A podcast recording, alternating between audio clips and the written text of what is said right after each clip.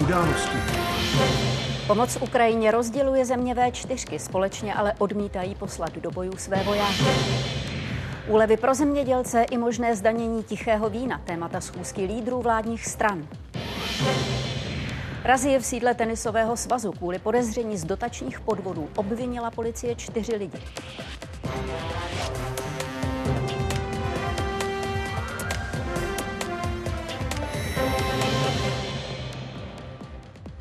Události 27. února společně s Martinem přejeme dobrý večer. A s Marcelou přejeme příjemný večer.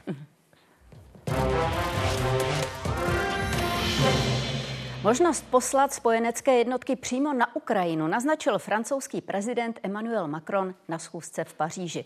Západní státy tam přislíbili dodat válkou zasažené zemi další munici. V otázce zapojení vojáků do války ale mezi zeměmi nepanuje schoda. Proti se postavili například Německo nebo Velká Británie. Nasazení českých vojsk vyloučil i premiér Petr Fiala. Ten dnes o tématu jednal i se svými protějšky ze zemí Vyšegradské čtyřky.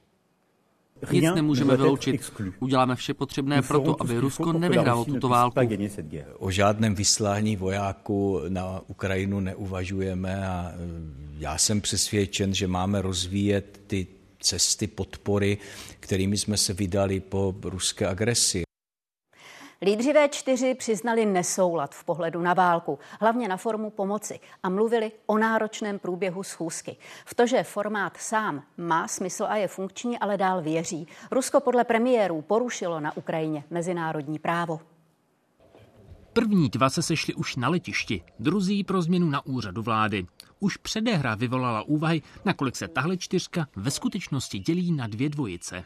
Bylo to dvouhodinové jednání těch, kteří i podle jednotlivých lídrů hledají společné slovo stále hůře. Sousedské spory živí hlavně rozdílný pohled na to, jak pomáhat dalšímu sousedovi Ukrajině v mnohem vážnějším válečném konfliktu.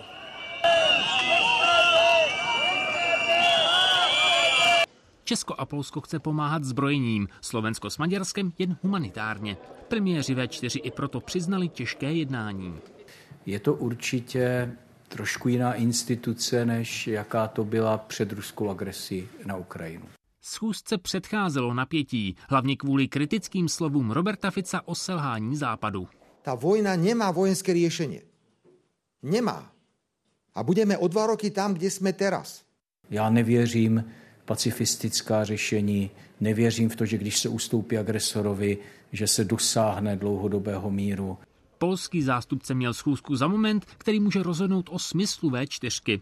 Podle něj obstála, minimálně v tom, že Rusko má za agresora a Ukrajinu za zemi hodnou pomoci. Pravda je. Pravda je taková, že Putin je válečný Putin zločinec. Je Můžeme spekulovat o tom, kdo je vinný Jediným a kdo powodem wojny na Ukrajině je agresia rosyjska na Ukrajinę. Vzájemné spory panují kromě dodávek zbraní i v pohledu na funkčnost sankcí. V energetice obchodu nebo pomoci zemědělcům chce naopak Vyšegrát úzce spolupracovat. Shodneme se na tom, že napadení Ukrajiny ze strany Ruska je hrubým porušením mezinárodního práva. Premiér Fiala čekal se svoláním schůzky od červencového převzetí regionálního předsednictví i kvůli volbám a sestavování vlád v Polsku a na Slovensku. Že se vyžegrádské cesty rozcházejí víc než dřív, kromě rána naznačil i odpolední program. Polský premiér zamířil k Petru Pavlovi, slovenský a maďarský pro změnu k Miloši Zemanovi. Jan Šilhan, Česká televize. Jakkoliv tedy postoj k Ukrajině Vyšegrádskou skupinu dělí, v otázce případného zapojení vojáků jsou premiéři jednotní a jak zaznělo, odmítají to. Po pondělním jednání v Paříži francouzský prezident Emmanuel Macron nevyloučil, že by k vyslání západních jednotek přímo na místo konfliktu mohlo v budoucnu dojít. Dodal ale, že na tom se země neschodnou. Ukrajinci povolaní do armády se cvičí k boji. Možnost, že by se k ním jakkoliv připojili i vojáci některých evropských států a členských zemí Severoatlantické aliance, nevyloučil do budoucna francouzský prezident a spustil tak vlnu reakcí. Jsem rád, že Francie zvažuje, jak silněji podpořit Ukrajinu, ale pokud bych mohl něco navrhnout, tak pošlete více zbraní. Udělejte hned to, co můžete. Pondělní pařížský summit o pomoci Ukrajině se podle Němců shodl, že na půdu napadené země nepošlou evropské státy a členové NATO žádné jednotky. Slovenský premiér přitom tvrdí, že někteří jsou ochotní to zvážit. V Praze předsedové vlád všech čtyř zemí Vyšegrádské skupiny svorně prohlásili, že navzdory rozdílným postojům k ukončení ruské agrese na Ukrajině v tomto jsou zajedno. Co se týče Maďarska, my tam nepošleme ani zbraně, ani vojáky. Česká republika se nechystá posílat vojáky na Ukrajinu. Polsko nepředpokládá poslání vojáků na Ukrajinu. Velmi vítám vyjadrenia mojich kolegov a já patrím mezi nich a já to velmi radikálně odmítám. Podle premiéra Petra Fialy není potřeba hledat nové cesty a raději rozvíjet ty, které tu už jsou, jako například dodávky munice. Proti případnému zapojení českých jednotek je i opoziční hnutí ANO. Tohle by znamenalo samozřejmě zapojení na to do války a já myslím, že to asi nikdo nechce mít, nedej bože, tady nějakou třetí světovou válku. Podporu bránící se Ukrajiny považuje generální tajemník NATO za bezprecedentní. Vyslání bojových jednotek aliance do země se ale podle Jence Stoltenberga neplánuje. Kreml zareagoval, že už sama diskuze na toto téma je důležitým novým prvkem. Není to v zájmu těchto zemí a měli by si toho být vědomi.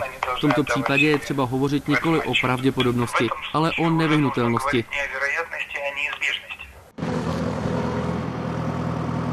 Mezitím tři kilometry od fronty chystají Ukrajinci nové zákopy. Ruské jednotky každý den postoupí o něco blíž a Kijev už dlouho varuje. Dochází munice i vojáci. Minister zahraničí vyzval ty, kteří kvůli válce odešli, aby se vrátili a pomohli své zemi bojovat. Katarína Sedláčková, Česká televize. Evropský parlament dnes schválil další peníze pro Ukrajinu. Během čtyř let jí poskytne 50 miliard eur, v přepočtu přes bilion a 200 miliard korun. Přibližně dvě třetiny dostane formou půjček, zbytek pak v dotacích. Od začátku ruské invaze už 27. podpořila Kiev 88 miliardami eur. Zhruba polovina z toho mířila na zvládnutí hospodářské situace. Další část pak tvořila vojenská pomoc. Brusel navíc 17 miliardami pomohl i členským státům ve zvládání uprchlické krize. Z unijních zemí se k válkou zasažené zemi eh, chová nejštědřejí Německo. Vyhradilo jí přes 22 miliard eur. Následují Dánsko, Nizozemsko a Polsko. Česko poslalo zhruba miliardu a 300 tisíc eur. Koalice pro dodávky raket středního a dlouhého doletu pro Kijev vznikla po schůzce evropských politiků v Paříži. Mluvilo se i o urgentním nedostatku dělostřeleckých granátů a střeliva na Ukrajině. Česká iniciativa opatřit tuto munici ve třetích zemích získává podle premiéra Fialy mezi spojenci čím dál větší podporu. Český projekt na nákup munice pro Ukrajinu mimo země Evropské unie vzbudil v Paříži velký zájem. Připojit se k němu chce až 15 zemí. Podporujeme zajímavou českou iniciativu a přispějeme na ní částkou 100 milionů uh, eur.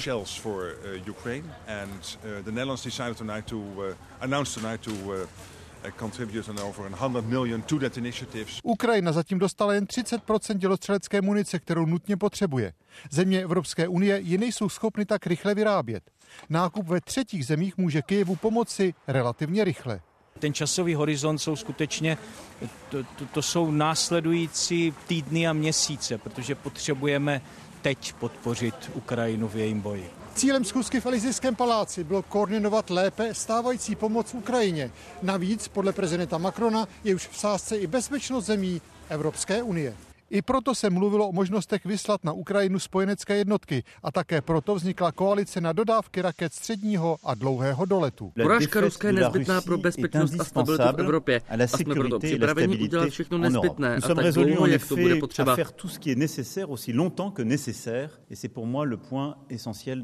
Nejistota kolem schválení americké pomoci kongresem i dalšího politického vývoje ve Spojených státech nutí podle francouzského prezidenta evropské země k tomu, aby v otázce pomoci Ukrajině hledali nové cesty a způsoby vzájemné spolupráce.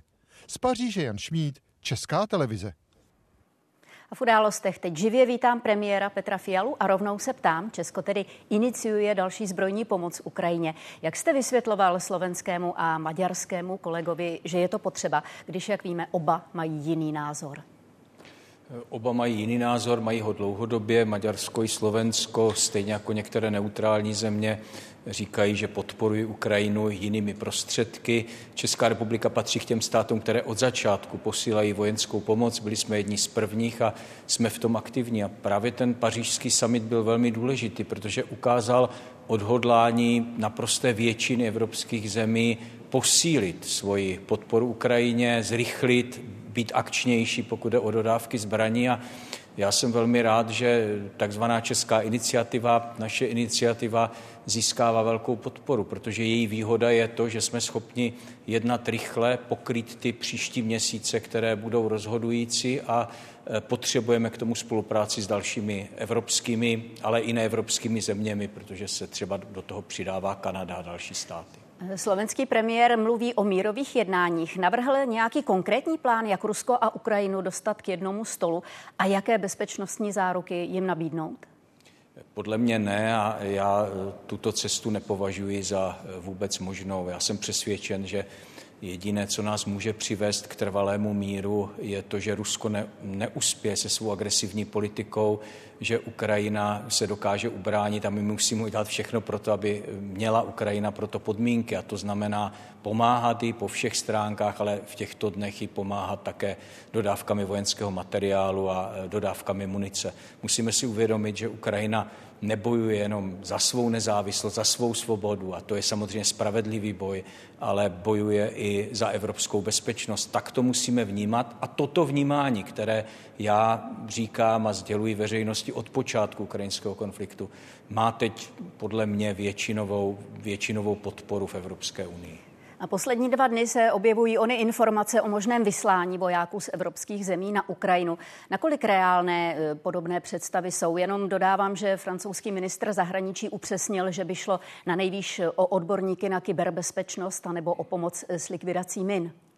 Přesně tak, taková byla ta úvaha, ale i to je něco, co není na stole a naopak naprostá většina států se přiklání k tomu, co už zaznělo ve vaší reportáži, že e, toto není krok, který bychom měli udělat. A já jsem skutečně přesvědčen, že se musíme soustředit na ty věci, které už děláme. Podporovat Ukrajinu, ale dělat to mnohem, e, mnohem intenzivněji, akčněji, e, efektivněji. A nakonec výsledek toho pařížského samitu není jen podpora české iniciativy, ale je to i zhoda na některých dalších středně a dlouhodobých krocích, například posílení výrobních kapacit, pokud jde o e, obrany průmysl e, v Evropě, podpora států, které jsou také ohrožovány Ruskem, jako je třeba Moldavsko a podobné kroky, které jsou důležité a e, je to ta cesta, kterou, kterou už jdeme. Pane premiére, díky, že jste byl hostem událostí. Naschledanou. Děkuji za pozvání, pěkný večer.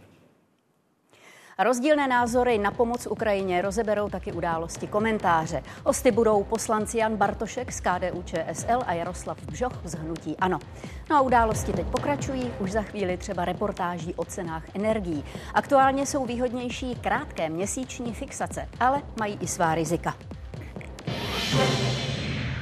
Nižší sociální pojištění pro zaměstnance v zemědělství, nový pokus o schválení istambulské úmluvy nebo odvody z tichého vína. Témata, o kterých šéfové koaličních stran začali před třemi hodinami jednat ve sněmovně. Vládní lídři mluvili taky o záměru ministra zemědělství zdušit v oboru zdanění dotací. K tomu ale některé strany mají výhrady.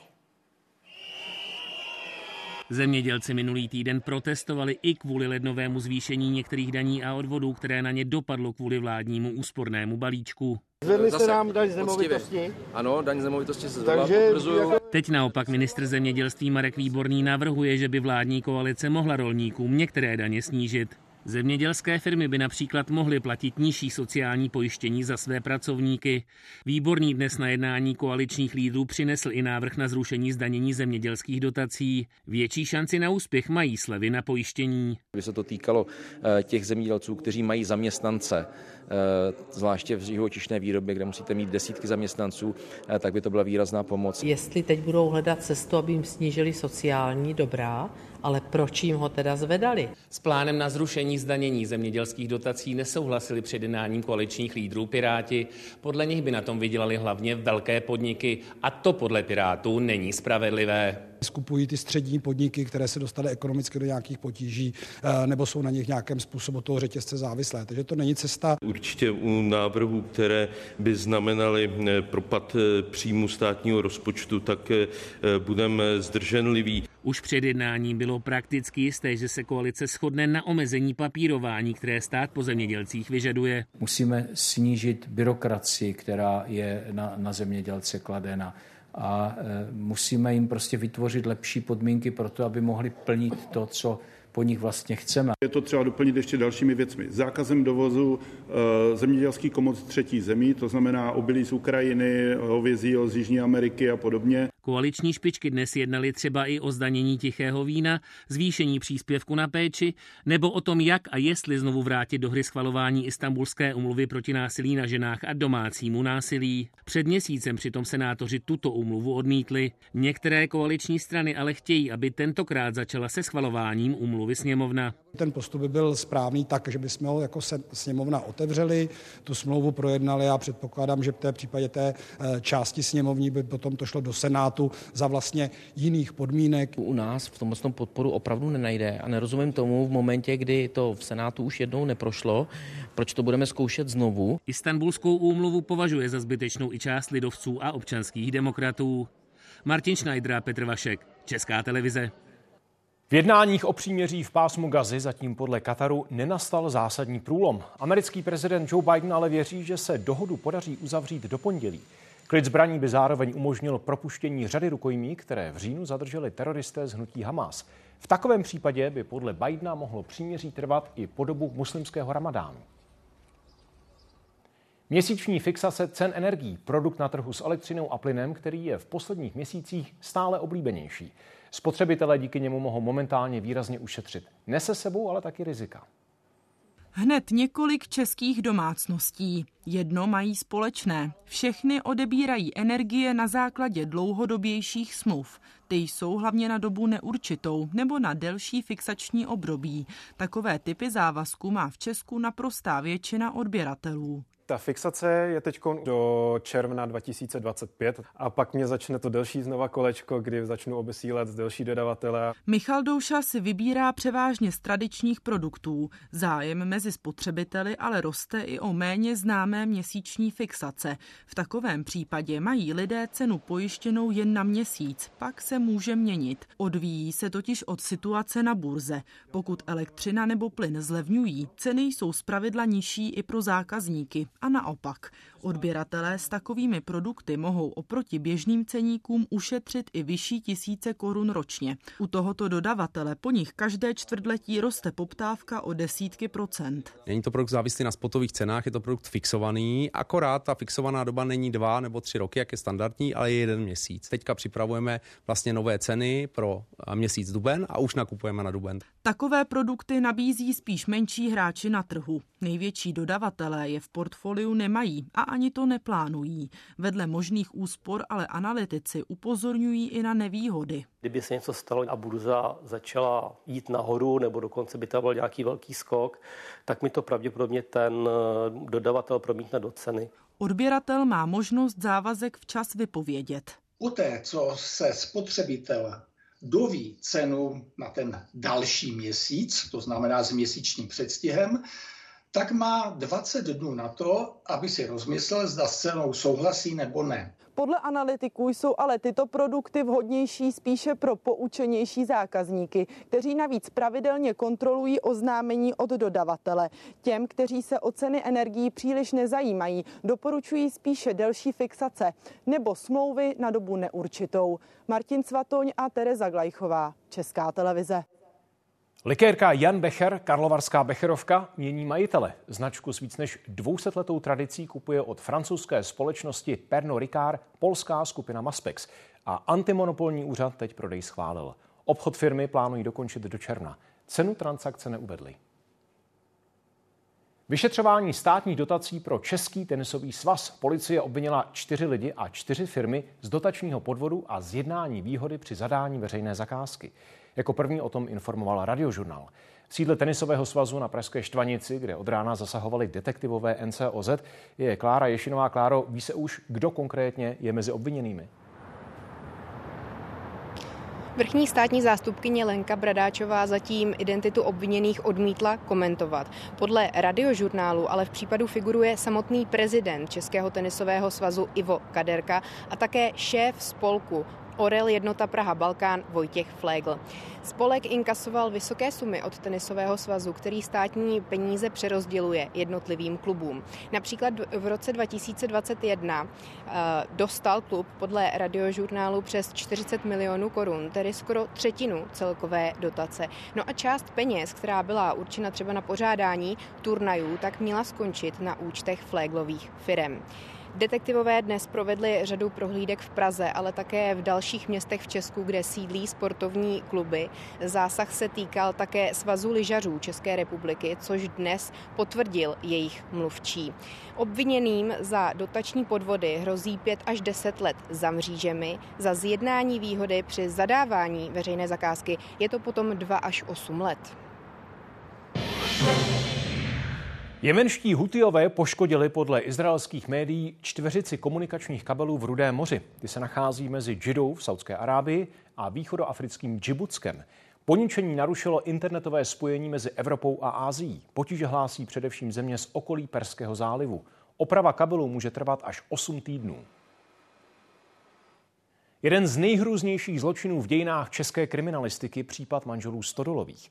Do kin tento týden vstupuje film inspirovaný tímto párem sériových vrahů. Titulní dvojici stvárnili Lucie Žáčková a Jan Hájek. Na snímku se podílela Česká televize. Zůstaňte spolu, dokud vás smrt nerozdělí. Manželé Stodolovi ve filmu a ve skutečnosti. Milenecká dvojice, která zabíjela, na svědomí měla životy osmi lidí. Náš film není detektivka, nevyprávíme, jak policie dopadla Stodolovi, ale soustředíme se právě na ten jejich vztah. Tam fungovala manipulace, závislost. Prostě něco tam bylo skříplýho ne možná mezi nima, ale v každém z nich bylo tam prázdno, no, bohužel. Já jsem se odpíchla od třech fotek reálné paní Stodolové a to mi stačilo. Já jsem nechtěla dělat karikaturu. Se skutečnými předobrazy postav se tvůrci potkat nechtěli. Režisér se ale sešel s tehdejším vyšetřovatelem, nahlédl do spisu i psychologických posudků. On říkal, že přijdou děti. Jak jste se na to roli připravoval? No, snažil jsem se vnímat věci a myslet prostě, jednoduše a oddaně, poslušně. Ten Jaroslav prostě žil v toxickém vztahu. Film je fikcí, pracuje ale s některými reálnými momenty, včetně třeba toho, že po dopadení vzal Jaroslav Stodola celou vinu na sebe.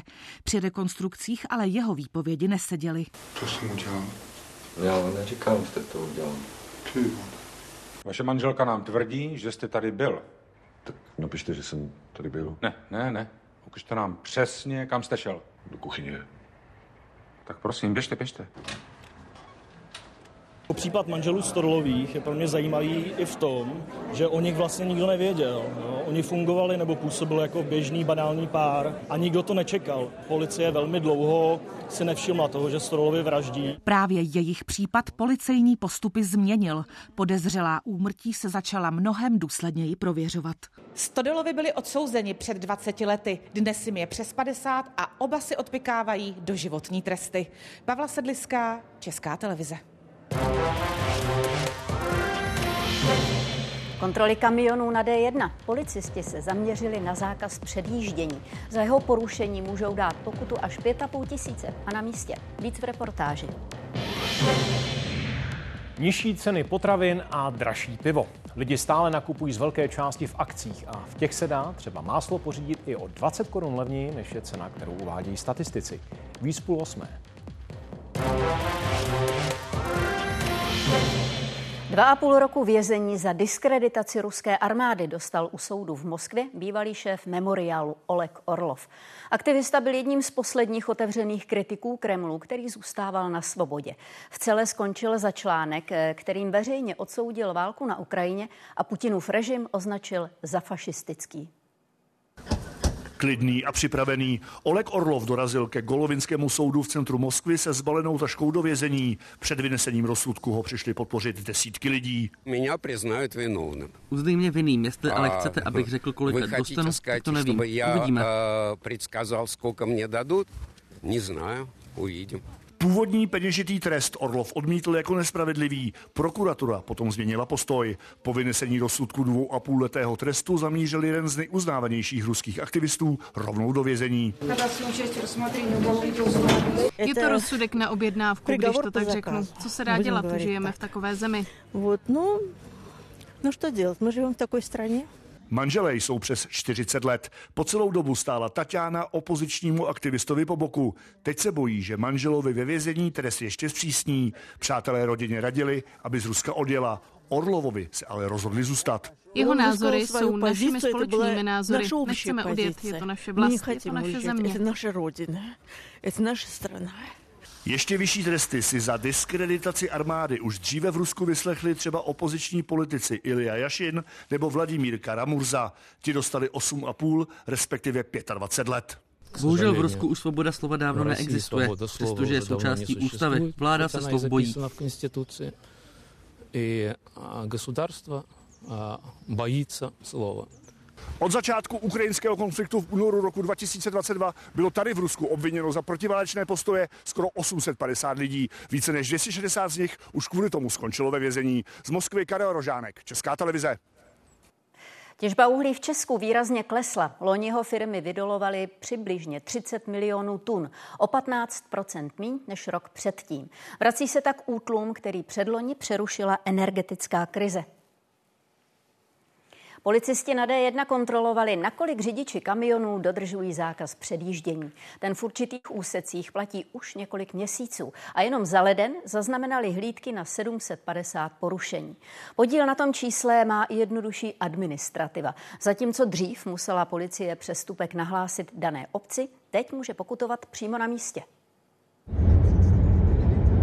Devět hlídek na zemi, jedna ve vzduchu. Tak vypadal dnešní speciální policejní dohled nad 90. až 112. kilometrem dálnice D1 na Vysočině mezi Humpolcem a Jihlavou. Úplně celý červený. Prosím tě, já už ho mám sem eh, před ním, mám ho napichlýho. Rozblikám to, vidím tě, vrtulníku, vidíš mě blikat? Jsem vedle něho. Ty, co nedodrželi předpisy, pak policisté navedli na nedalekou odpočívku. Pokuta na místě může dosáhnout až 5,5 tisíce korun. Zároveň se řidiči připíše do karty 6 bodů. Většiny se svými přestupky souhlasí, nicméně zkouší najít i různé výmluvy typu vyhýbali se druhému vozidlu, které najíždělo na dálnici třeba z čerpací stanice. No, Řekl byste nám něco k tomu? Nechcete? Dobře, díky. Kontrolu zákazu předjíždění pro kamiony řadí policie mezi své priority, proto chce v podobných akcích pokračovat. Tento úsek je rizikový, proto se osadil eh, těmito dopravními značkami a eh, dá se říct i to, že eh, po tu dobu, co je tam tento, tyto dopravní značky, tak se ta plynulost toho provozu zlepšila. V současné době je zakázáno předjíždění kamionů na D1 na dvou úsecích. Ředitelství silnic a dálnic je ale plánuje rozšířit. Vlastně zbytek trasy na D1 mezi Brnem a Prahou a samozřejmě mezi Prahou a Brnem osadíme značkami zakazujícími předjíždění těžké nákladní dopravy předpokládáme v průběhu dubna. A že se dojedná taky s ministerstvem dopravy, dopravními experty a dopravní policií o rozšíření zón zákazu předjíždění pro kamiony taky na další úseky dálnice D5, D8 a D11. Andrá Grubnerová, Česká televize. Kriminalisti pátrají po muži podezřelém ze dvou loupežných přepadení na benzínových pumpách v Kladně. V obou případech měl maskovaný obličej a na hlavě kapuci. Se zbraní v ruce požadoval od personálu peníze a cigarety. Celková škoda přesahuje 40 tisíc. Někteří zákonodárci dnes přišli do sněmovny v krojích, jak sami řekli, z úcty k tradici. Ve druhé polovině 19. století zavedl poslanec František Skopalík. V Řížské radě upozorňoval svým moravským krojem na národní identitu. Po tomto sněmovním schodišti chodí nejčastěji zahraniční návštěvy. Dnes ho zaplnili poslanci a poslankyně v lidových krojích. Pojďte to. Radek Vondráček z Ano Krojovaný den zorganizoval u příležitosti, kdy se ve sněmovně konala vernisáž výstavy o krojích. Jeden z nejvýraznějších krojů měla na sobě poslankyně SPD Lucie Šefránková. Zapůjčila si ho od přátel. Já konkrétně jsem z Brna, nicméně tento kroj je z obce Platnička, také v Jihomoravském kraji. Mít ho na sobě ale ve sněmovně přináší i úskalí. Kroj se nedá sednout, je to jedna z takových nevýhod, ale to vůbec nevadí. To jsem v něm už pátou hodinu. Lidovecký poslanec Aleš Dufek je ze Zlína. Oblékl si však valašský kroj z oblasti Vizovic. Jedná se vlastně o historicky asi nejchudší region, to znamená z toho důvodu v České republice. To znamená, že z toho důvodu tento kroj je velmi chudý. Když se podívám na Hanáky nebo na lidi z kolegy z Jižní Moravy, tak ti jsou samozřejmě mnohem bohatěji vybavení než chudý Valach. Někteří v nich absolvovali i tiskové konference. Rádi by, aby se skrojovaného dne stala tradice. Je tedy možné, že podobné obrázky, kdy mezi lavicemi chodí lidé v krojích nebo v nich mluví u řečnického pultu, budou k vidění častěji. V posledních dnech bylo HHC, které bylo velmi problematické a stále je. Poslanci dnes nebyli první. 8. listopadu roku 2021 přišel na ustanovující schůzi dolní komory ve Vlčnovském kroji lidovecký poslanec Jiří Horák. Pan poslanec Jiří Horák. Složením slibu v něm chtěl vyjádřit vztah ke kořenům a tradici a úctu svému pradědečkovi Janu Pleslovi, který v roce 1946 skládal poslanecký slib také v kroji. Pak ho komunistický režim zavřel do vězení, kde zemřel. Karolina Jelínková a Pavla Kubálková, Česká televize. Většina potravin zlevňuje, hlavně máslo, mléko nebo cukr. Ukazují to únorové kontrolní nákupy statistiků. Vliv ale mohou mít větší slevové akce. Podle analytiků se velká část zboží prodá právě v nich. Obchody se tím snaží přilákat zákazníky po dlouhém období růstu cen. A zatím to vypadá, že by se celková únorová inflace mohla dál držet kolem 2%, což je taky cíl centrální banky. Teď už tam dáme jenom to mango. Do Humpolce za ní chodí lidé hlavně pro zákusty. Jana Dvořáková naposledy zvyšovala ceny před dvěma lety o 10 korun za kus. Poté přišla krize, energetická krize. S tím jsem se trošku prala, jestli ano, ale vyčkávala jsem, jak dlouho ta krize bude uh, trvat. Netrvala však dlouho, takže jsem to nechala, nechala jsem to být a nebudu zdražovat, protože dodavatelé mi v době energetické krize zdražili zboží, ale v zápětí mi ho zase zlevnili. Jiní provozovatelé ale kvůli rostoucím cenám potravin i dalších vstupů zdražovat museli. Třeba tato restaurace s rychlým občerstvením. Letos ceny zatím drží. Již v roce 2023 jsme viděli i u některých komodit eh, pokles eh, cen, naopak některé rostou, to znamená, pokud se na to koukáme v průměru, tak ty ceny zásadně neklesají a tím pádem zatím nepromítáme do, do cen. Meziročně, co se týče zdražování, tak se pohybovalo v nízkých jednotkách procent. Za rychlé občerstvení v minulém roce zaplatili zákazníci víc i v tomto řetězci a podobně jako u konkurence teď čekají, jak se zachovají dodavatelé. Jak ty ceny nahoru, tak ceny snižující se se u nás propisují až postupně. Máme tohle opravdu zajištěno na měsíce dopředu, ale nemůžu bohužel říct, že by jeden týden bylo kuřecí maso levnější a bylo levnější hned pro nás. Na pultech supermarketů přitom právě toto zboží většinou zlevňuje. Mimo jiné díky nižšímu DPH od nového roku, nižším cenám zemědělských výrobců a také slevovým akcím. Základní ceníkové ceny zůstávají poměrně vysoko a potom jakékoliv zlevnění vypadá jako akce Barca a tady už bych řekl, že se bavíme spíš o marketingu, než o nějakém reálném cenovém vývoji. Češi eh, nakupují eh, výraznou část výrobků ve slevě. Ten tlak spotřebitelů je jediný eh, možný přirozený tlak, jakým způsobem donutit prodejce, případně výrobce, aby skutečně začali tlačit na nižší růst cen, případně dokonce na jejich pokles. Ten by ale měl být spíš mírný. Podle ekonomů se teď poptávka lidí po potravinách odráží od pomyslného dna. Oproti předcovidovému roku 2019 mají ale v Košících pořád o desetinu méně věcí. Redakce Anina Ortová, Česká televize.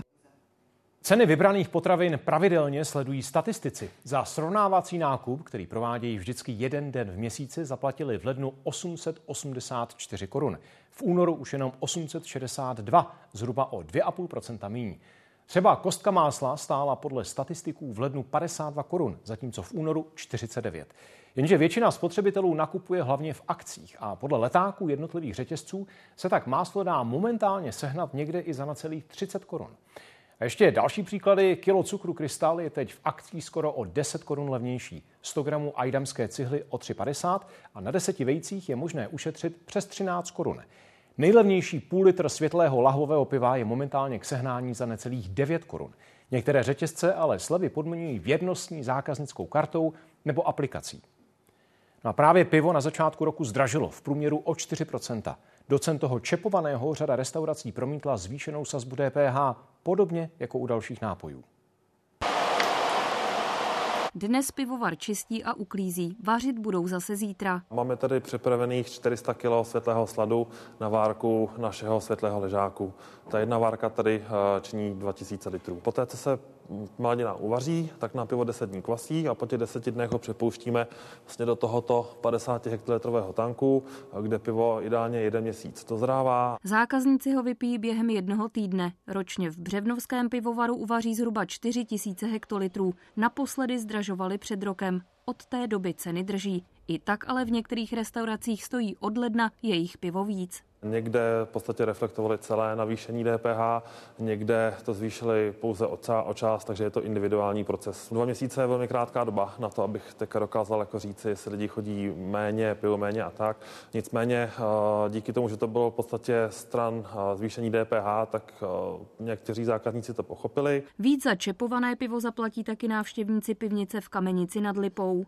Nezdražili jsme to od celý vlastně DPH, protože jsme si to ani nemohli dovolit, protože přeci jenom jsme tady na vsi a ty zákazníci by tu cenu nebyli ochotní akceptovat. Podnik je totiž závislý na stálých hostech, kteří sem chodí i na obědy. Chtějí si je udržet. Relativně nám vlastně nahrává i to, že energie klesají, takže si myslím, že vlastně v letošním roce, co se týká jídla a nápojů, už nebudeme muset zdražovat. Kvůli růstu nákladu zvýšili loni na podzim ceny o 2 až 3 koruny na položku i v této plzeňské kavárně.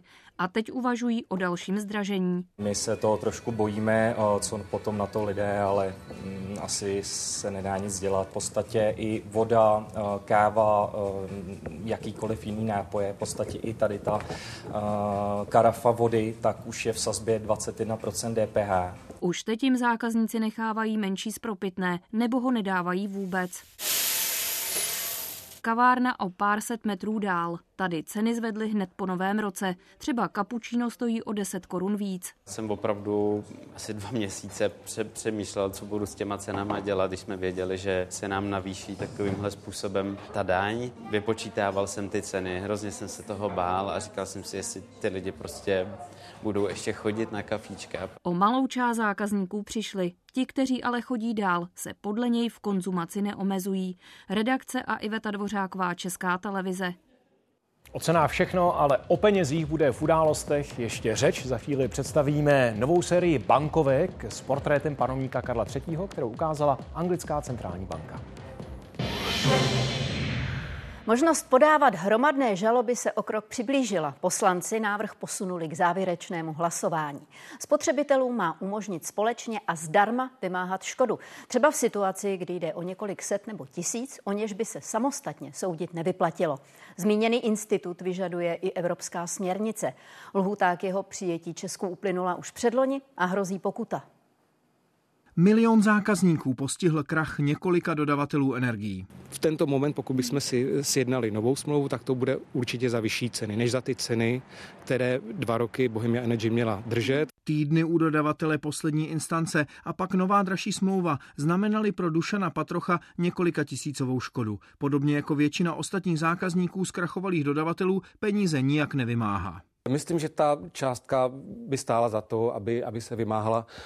Museli bychom vidět, jakým způsobem by bylo možné je dostat na zpátek. Zákon, který by lidem umožnil jednoduché a bezplatné připojení k hromadnému vymáhání škody, ležel ve sněmovně už v minulém volebním období. Hned po pádu dodavatelů v roce 2021 zákon znovu předložila vláda Andreje Babiše v demisi. Nová koalice ho ale odmítla a loni přišla s vlastním návrhem. Když to bude společně, bude to levnější pro všechny, eh, budou levnější náklady jak pro eh, žalující, tak pro žalované eh, a z hlediska ekonomie soudního řízení to bude samozřejmě výhodnější pro stát. Podle koaličního návrhu bude možné vymáhat pouze škodu vzniklou až po schválení Evropské směrnice v listopadu 2020. Já říkám, že by tam žádný takový termín být neměl a mělo by to být, mělo by se používat normální klasická promlčitelnost. Návrh kritizují spotřebitelské organizace, které budou jako jediné podávat žaloby. Celý proces mají platit ze svého a až v případě výhry dostanou část vysouzených peněz. Není tady k dispozici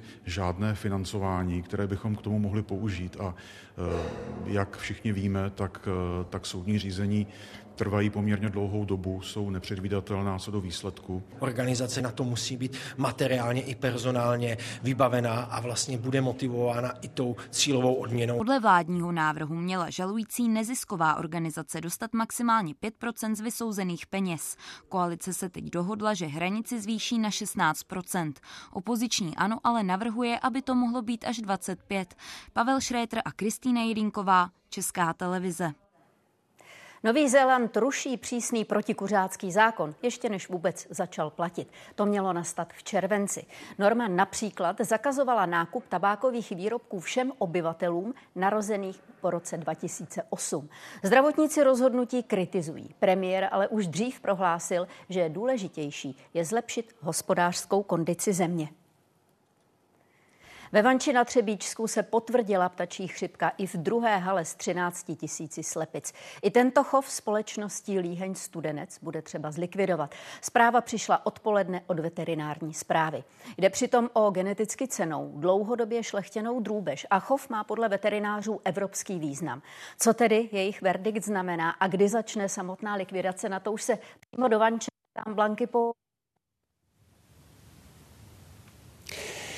tady ve Vanči mají eh, chov na vysoké úrovni a navíc velmi eh, cený a to z pohledu geneticky významného materiálu, tedy šlechtitelského, prarodičovského, rodičovského chovu nosných slepic. Právě o ty je celosvětově velký zájem. Tady ve Vanči, jak už jsem říkala, mají 13 tisíc kusů slepic, z toho 20% jsou genetické zdroje. No a projevuje se to i na ceně, protože ta je desetkrát vyšší než u běžně méně prodejných eh, slepic. Eh, mezi chovateli už se právě kvůli eh, zítřejšímu vybíjení mluví o tom, že by letos mohl být na trhu nedostatek kuřic, tedy těch slepic, které se vykrmí a potom prodávají i malochovatelům. Tady se zítra začne za asistence veterinární zprávy a hasičů a také zaměstnanců firmy Líheň Studenec v 9 hodin ráno hotovo by mělo být během dne. Potom se celý areál i hala, která je za mnou, musí vydezinfikovat. A ještě doplním informace od veterinářů.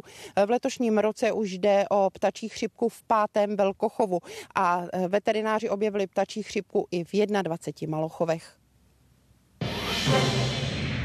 První tři rozsudky vynesl liberecký krajský soud v případě rozsáhlé zločinecké skupiny, která pašovala několik tun kokainu a hašiše z Jižní Ameriky a Blízkého východu do Evropy. V případu je 11 obžalovaných. Některým hrozí až 24 let vězení. Obvinění jsou spašování drog a krácení daní a poplatků. Dva z obžalovaných byli spolupracujícími obviněnými. Od soudu odešli s osmiletými tresty. Obžalovaný chalpa byl kurýrem, to znamená, mohl se podrobně vyjádřit k těm jednotlivým kurýrním cestám, které vlastně absolvoval. A Michal Černý, to byla ta osoba, která vlastně zajišťovala tu dopravu prostřednictvím svých firm. Areál jeho firmy sloužil jako sklad pro ta narkotika a ty cigarety. Věřitelé zkrachovalé Sberbank začnou dostávat své peníze 18. března, oznámila to insolvenční správkyně. Víc než 15 tisícům bývalých klientů se vrátí 57 miliard korun. Výplatu zdrželo odvolání jednoho z věřitelů, které soudy zamítly. Peněžní dům navázaný na Rusko skončil, když klienti po začátku války na Ukrajině ve velkém začali vybírat vklady. Po třech měsících se v zoo v hluboké nad Vltavou pustili do oprav voliér. V prosinci je zničil příkrov těžkého sněhu. Čtyři se propadly a část vodních ptáků uletěla. První z prostoru už má nové podpěry. Velké beranidlo, jeřáb a kovové roury v zoo na hluboké. Tam, kde dřív létali ptáci, se dopoledne otřásá půda. Ty roury jsou 12 metrový a beraníme 6 metrů do země. To je vejška k hladině. Po tuhle tu čáru to musíme zaberanit dolů, aby jsme měli stejné vršky. Železné piloty pomalu zajíždějí pod hladinu a pod zem, do hloubky 5 metrů. Podpěry budou součástí první opravené voliéry. Dá se říct, že v podstatě stavíme nové na základech těch starých. Původní voliéry zničila půlmetrová vrstva sněhu. Napadl za jedinou noc. Ohnuté patky, zlomené sloupy a potrhané sítě. Škoda přesáhla 10 milionů korun. Překvapilo to, myslím, všechny. Nikdo nečekal, že se něco takového vůbec může stát. Nad náma není žádná síť, nejsou tady žádné sloupy, nejsou tady žádná ocelová lana. Z největší průchozí voliery skoro nic nezbylo. Tato část je pořád zavřená. Lidé ale do zoo chodit nepřestali. Zdeněk jsem vyrazil se čtyřmi dětmi. Děcka, líbí se vám tu? Jo! Jo, a co tady budete dělat, co vás zajímá, jaký zvířata? Konici. Chovatelům se podařilo odchytit a zachránit polovinu ptáků. 55 je v zimovišti, jiné na čas ubytovali tři české zoologické zahrady. Někteří ptáci už již byli odvezeni a třeba pelikáni odjíždí zrovna dneska do zoo do Brna. Na hluboké pracují na tom, aby se brzy mohli vrátit. Já věřím tomu, že opravdu do konce března ty menší voliéry budou hotové. A k rybníku se vrátí i největší hejno plameňáků v republice. Jen bývalá velká voliéra bude pravděpodobně zavřená ještě rok. Martin Štěpánek, Česká televize. Ranní požár skladovací haly v Horním městě na Bruntálsku způsobil škodu za 3 miliony korun. Schořely čtyři traktory a podstatná část střechy. Nádrže s naftou plameny nezasáhly. Hasiči dostali oheň pod kontrolu během hodiny. Proč začalo hořet, zjišťuje vyšetřovatel. Do prevence rakoviny děložního hrdla se zapojují i praktičtí lékaři. Nově přímo v ambulanci si mohou ženy sami udělat test HPV DNA, který, viry odhalí a dokáže na riziko onemocnění upozornit i několik let dopředu. Pilotní program cílí hlavně na ženy, které nechodí na pravidelné gynekologické, gynekologické kontroly. Marie Hoření prevenci nepodcenila, což jí zachránilo život. Před více než rokem rakovinou děložního čípku sice onemocnila, ale léčba přišla včas. Jednou mi vyšla citulka pozitivní, pak zase negativní, pak zase pozitivní. Každá možnost, jak tohle testovat nebo jak zlepšit prevenci, je úplně úžasná. Právě přesnější výsledky přináší metoda HPV DNA. Tu lze na rozdíl od tradiční cytologie udělat i samotestováním. Ženy, které pravidelně nenavštěvují gynekologické kontroly, ale často navštěvují praktické lékaře, protože mají vysoký tlak, cukrovku, přesnost odběru, eh, který se odebere žena, ve srovnání s odběrem, který odebere lékař, je zcela srovnatelný. Praktičtí lékaři samotest nabídnou ženám při běžné prevenci. Pozitivní výsledek znamená, že minimálně v následujících pěti letech žena rakovinou děložního čípku neonemocní. Ta metoda je velmi nenáročná na odběr, je velmi citlivá a je efektivní. To, že zůstane pozitivní, ještě neznamená, že ta žena trpí karcinomem, ale je nositelkou virů. V této pražské laboratoři denně zpracovávají zhruba 700 vzorků a svážejí je z celé České republiky. Ročně totiž onemocní zhruba 900 žen, 400 z nich zemře. V mnohých případech by tomu šlo ale předejít. Tímto způsobem zachytit, kdyby se podařilo část, tak by to bylo úžasné, protože jinak by vlastně přišli k tomu ginekologovi až v okamžiku, kdy budou mít potíže a to už může být pozdě. Například žena, které je 65 let, chodí jenom zhruba ve 30% na ginekologii. Právě v tomto věku je ten vrchol, kdy je četnost nádorů velmi vysoká. Tento screening hradí pojišťovna u žen v 35, 45 a od letošního roku i v 55 letech. Samotestování je zatím za poplatek zhruba tisíc korun. Lea Srovcová, Česká televize. Skoro 4 a čtvrt milionu lidí v tuzemsku má penzijní připojištění. Na stáří už v něm ušetřili bezmála 600 miliard korun. Naopak asi 15% dospělých si na důchod neodkládá nic. Z příjmu jim na to nezbývá. Ve vyspělých zemích eh, v OECD je objem naspořených prostředků téměř 90% ve vztahu k hrubému domácímu produktu. V České republice je to pouze desetina, čili je to necelých 9 Anglická banka představila veřejnosti novou sérii bankovek s portrétem Karla III. Papírové peníze se na ostrovech používají už 330 let, ale současný král je po své matce teprve druhým vyobrazeným monarchou. Jakou hodnotu má král Karel III? Je to jednoduché. Jak pro koho? Pro někoho pět, pro jiného 50 liber. Nemluvíme samozřejmě o panovníkovi, ale o bankovkách s jeho podobiznou. To jsou oni. Dnes je představila anglická banka, a to právě v hodnotách 5 až 50 liber. Obličej monarchy s upřeným až trochu přísným pohledem přímo na držitele bankovky, tak teď v kapse může mít každý Brit. Peníze s králem budou postupně nahrazovat ty s bývalou panovnicí. Vůbec se neusmívá, je docela naštvaný. Každý portrét monarchy je uh, zpracován ve spolupráci s Buckinghamským palácem a s Jak připomínají tady v centrální bance, otázkou je, jak často si veřejnost při placení bude prohlížet svého krále. Používání hotovosti v Británii totiž rok od roku klesá. Ještě v roce 2006 s ní bylo provedeno 62% pladeb. V roce 2026 to bude už jen 21%.